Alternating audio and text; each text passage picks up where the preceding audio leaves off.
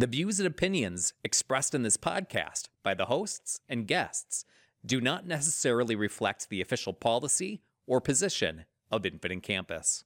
I don't get the good phone calls most of the time. I get the ones where kids are in crisis and we've got issues. So yeah, it's yeah. really nice when we have something that is uh, that's good to talk about and and reminds us of success. It's nice to be able to do that.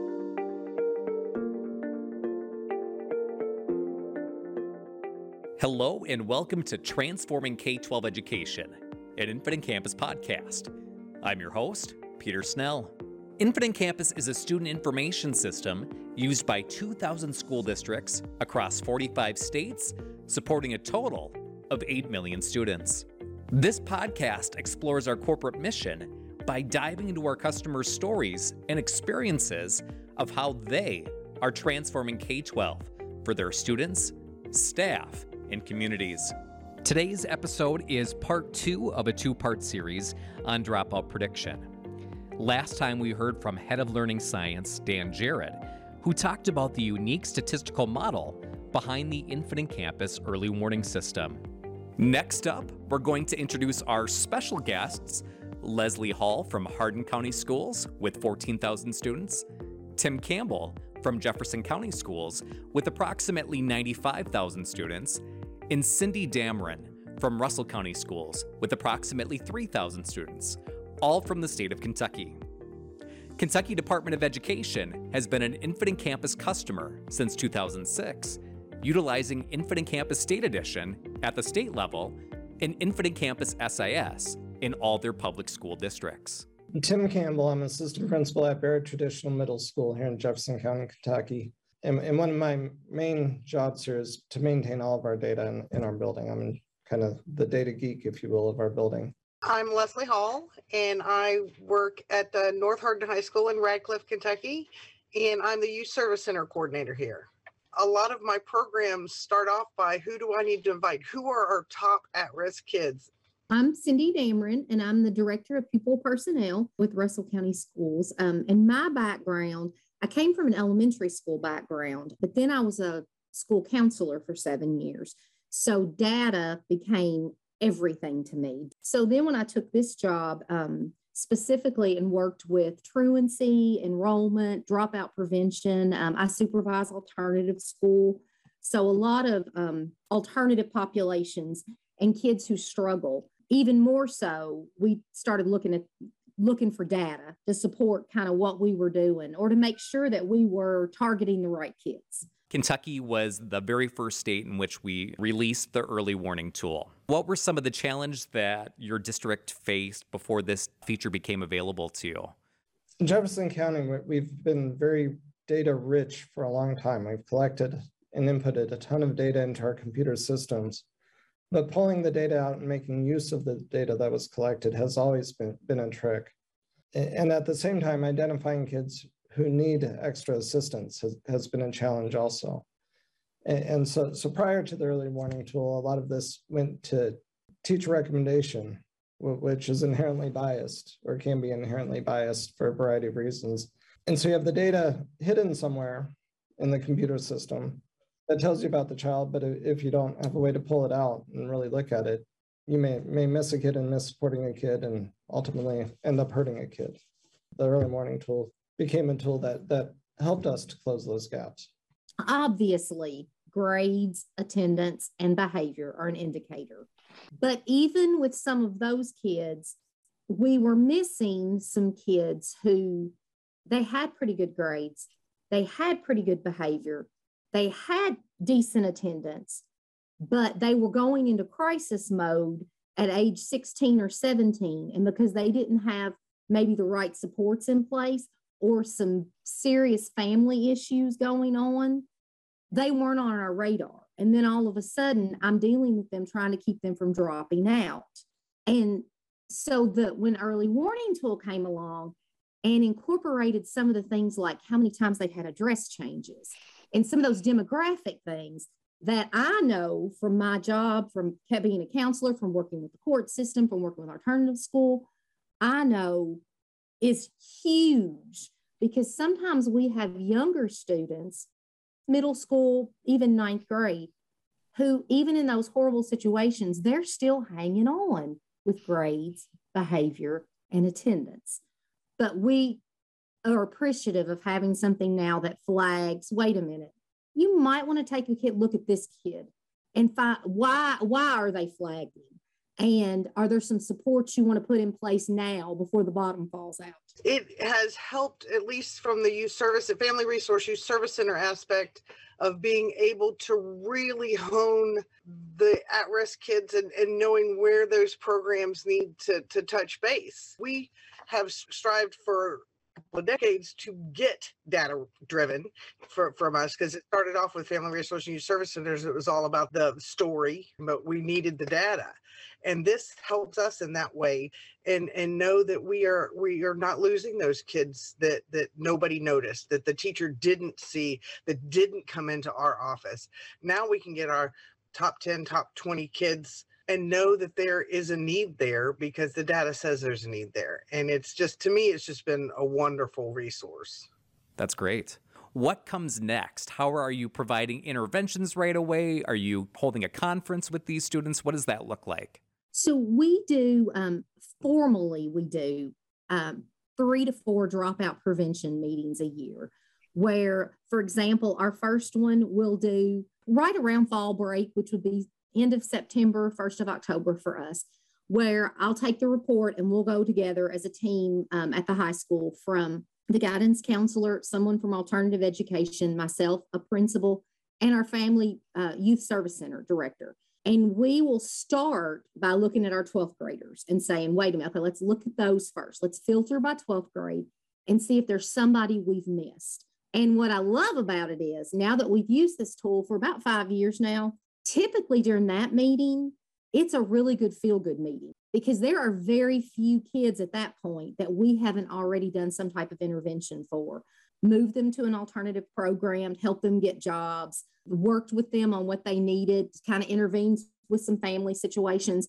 Then we move on down to 11th grade. And then we start targeting those. By the time we meet again at the first of January, then we're then we're dropping down and targeting 10th grade and ninth grade. When we get up from that meeting, we've gone down as far into the list as we can go and have discussed every individual kid. Um, we sit there with our Infinite Campus open and look at, you know, why is this one? Look at this grade score. Well, let's look at the grades. Let's look at the credits. Let's look at the suspensions. Wait a minute. What's going on with this one that they're showing up at all? Oh, it's the stability score. So um, by the time we leave there, we've assigned that kid to someone that's going to follow up and work whatever the plan is that we've made for them. Well, one of the things we've used it most recently for was our school was given a re-engagement grant. The early warning tool helped us with that. It helped us by having the fact that you could make a caseload and follow just those kids so you weren't always going through all the data of everybody um, and we even managed to move the needle on some of them. 80% of the ones that we were following maintained or improved their curriculum scores. Wow. Okay. So we had that data to be able to give back to our funders. When I'm doing a mentoring program and I have people coming in and they say, we can mentor 12 kids. Well, I know where my top 10 are coming from. The data is there. It's telling us those students need help. So why wouldn't we start there? Wonderful. I'll say that I tend to use the early warning tool as one of my pieces of data when I triangulate the assistance I'm going to um, provide to a student. I find it to be pretty accurate, but but I still want to go and find out more about that in, individual student's story to really make sure that that whatever it is we're whatever treatment, if you will, that we're going to apply to that student is the appropriate treatment for the appropriate problem. What are some of those other tools and resources that you utilize to kind of get a better idea of what's happening with a particular student? Well, like I mentioned, the, the student story is definitely an important process to it. So, so actually having, you know, getting into the data and getting into the student and talking to the student and the student's family and picking up those pieces that don't necessarily get recorded or reported out from data, but affect the child. At, at some point, you have to realize that, that the student is a student, the student is a child, more, more than a piece of data how do you approach students that are at risk of dropping out based on what the early warning tool tells you? Sometimes it's a school counselor that approaches them, brings them in, just has a one on one conversation with them, and says, Here's some things that, our team noticed. and we want to, you know, see what we can do to help. So it may be an assignment to our mental health specialist to maybe get them some counseling in place to help with some of the either behavior or the stability things. Sometimes it's the youth and family resource director because if she has said, Oh, I'm already familiar with this situation, I know some needs that they have, let me reach out to the family and see if we can intervene that way and put some supports in place. Sometimes, if it's grades and attendance and we've got some credits that we're missing, we'll get referred to our um, alternative programs team, which would be where we have an academy that we can move them into where some of their classes are performance based. Sometimes I leave there and they're mine. And it's Miss Cindy, we've done everything. Why haven't you filed a truancy referral yet? Because we need some intervention from the outside. So sometimes, unfortunately, that is the solution. We usually have tried other things before we get to that. I have found that uh, a large percentage of the students who are at the top high risk tend to know who the youth service center is and, and what we can do for them. So I do get a chance to know them. Occasionally there's there's three or four in there that you're like, wow, their data's and I eh, hear and I haven't seen them yet. So yes, I do try to meet with them because Tim is right. That story, that story is worth it. I'm sorry, it's worth as much as the data because you have to know that story. Um, and then that tells me, do I get them into a mentoring program? Do, do they need mental health services? Is it a, a family thing where I can talk to parents? And uh, like Tim said, it starts with getting to know that student. Data just kind of points us, waves the flag, points us in the right direction. Yeah. And, and that's great. Um, but then there's a lot of uh, information behind the data. Why is the data there? And that's what we have to find out to get them the appropriate services they need. Yeah, I think that's very fair. But, uh, and I would think Leslie's experience at high school would be different than my experience in middle school with the students. And, you know, and that my students have several more years before they're going to be graduating or not graduating than hers. We'll, we'll have conversations depending on where, where the student is. I'll show them their graphs. Then, then we'll have challenges to see what we can do to change the attendance factor and see how that affects the grad score. And we'll play it like it's a game with, with our students a little bit uh, no offense to Dan on this, but if the, the grad score is looking low, I want to prove Dan wrong.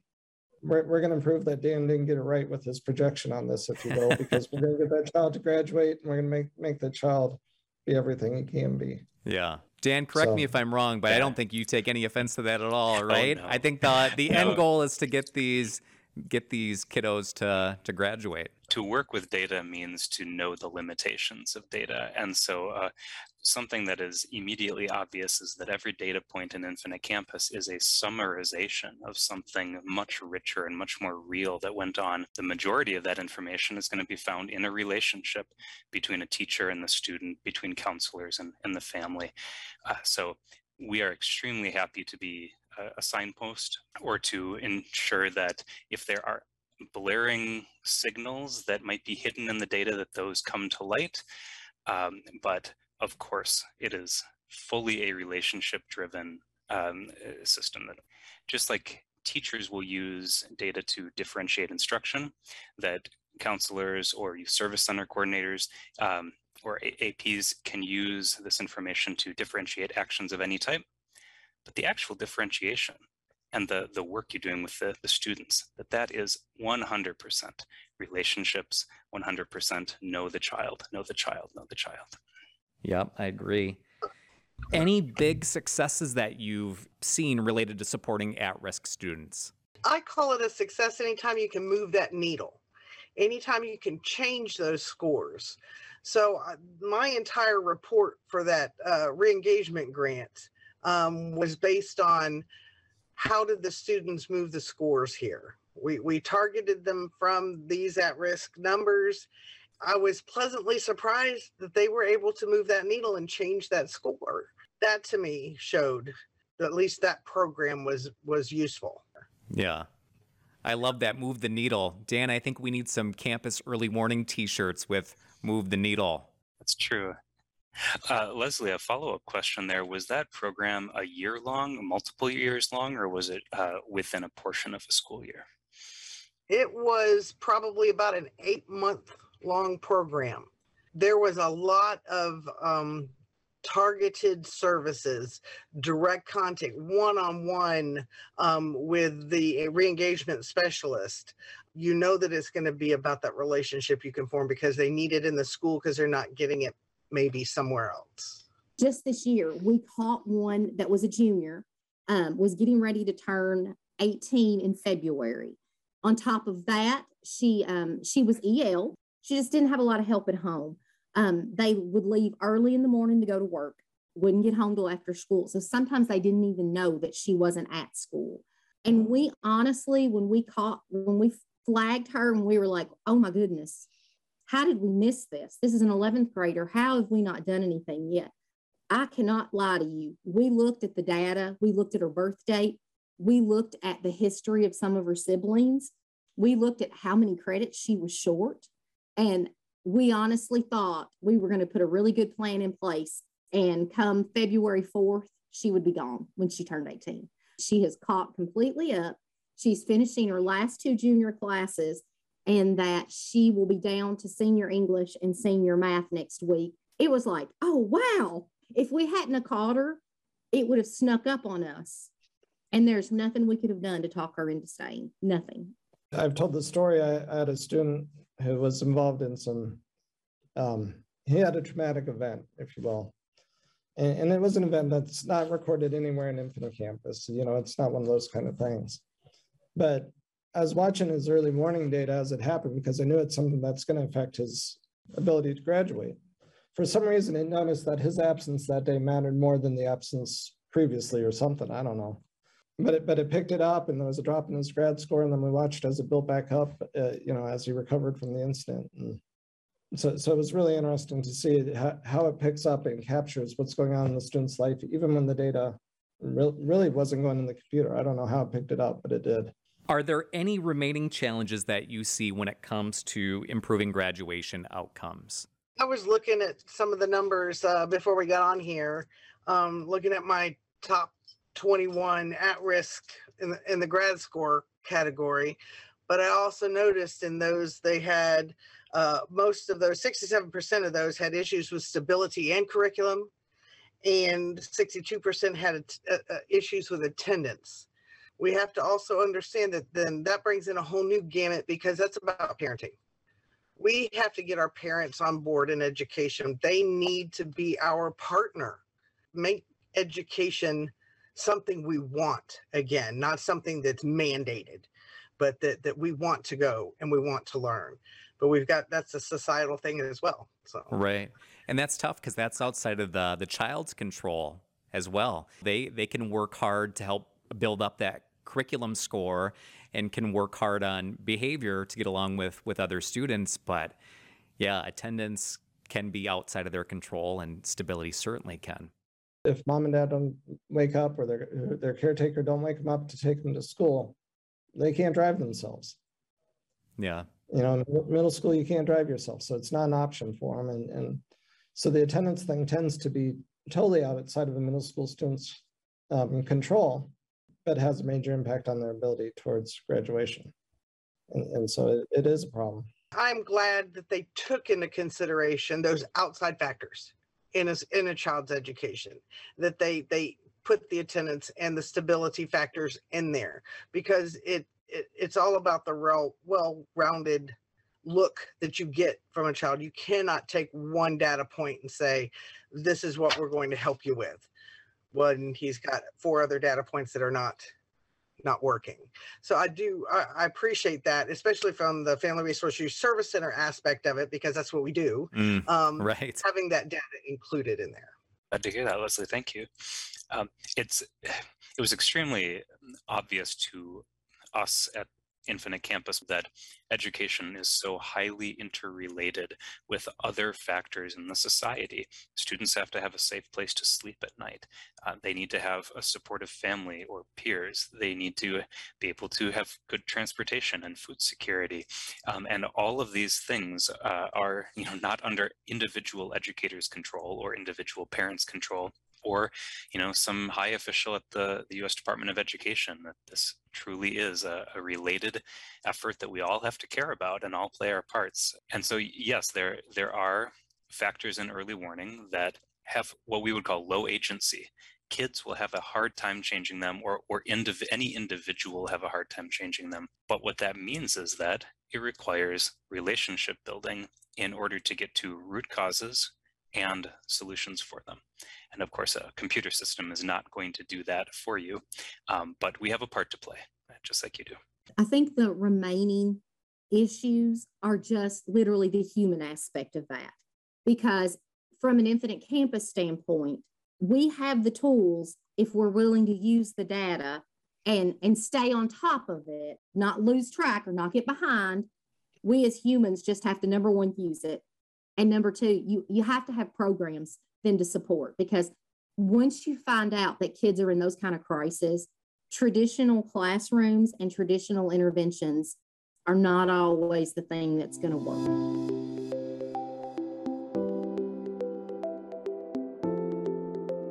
All right, so I have one last question for all of you. What is the message that we as educators should be sharing with students about the importance of graduation? If you earn a high school diploma, you are more likely to have a job, to hold down that job, and to be paid more for that job. And so, even if all you care about is making sure that you've got enough money for yourself and your family later in life, a high school diploma is critical. Not every kid needs to go to college.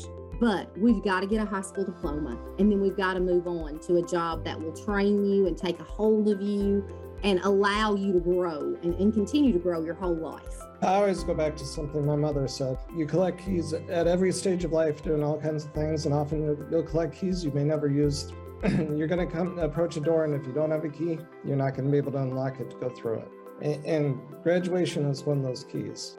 Just know that you want to move forward you will always have more opportunity with that piece of paper in your hand than you ever would without. Very thoughtful conversation, and I, I know our listeners appreciate it as well.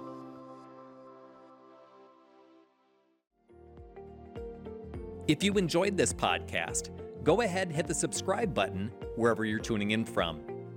If you are an Infinite Campus customer and want to continue the conversation, join us on the moderated forums in the campus community. If you want to learn more about Infinite Campus and our student information system, go to www.infinitecampus.com. There you can register for an overview demonstration of Infinite Campus. Again, my name is Peter Snell. Thanks so much for listening to Transforming K 12 Education.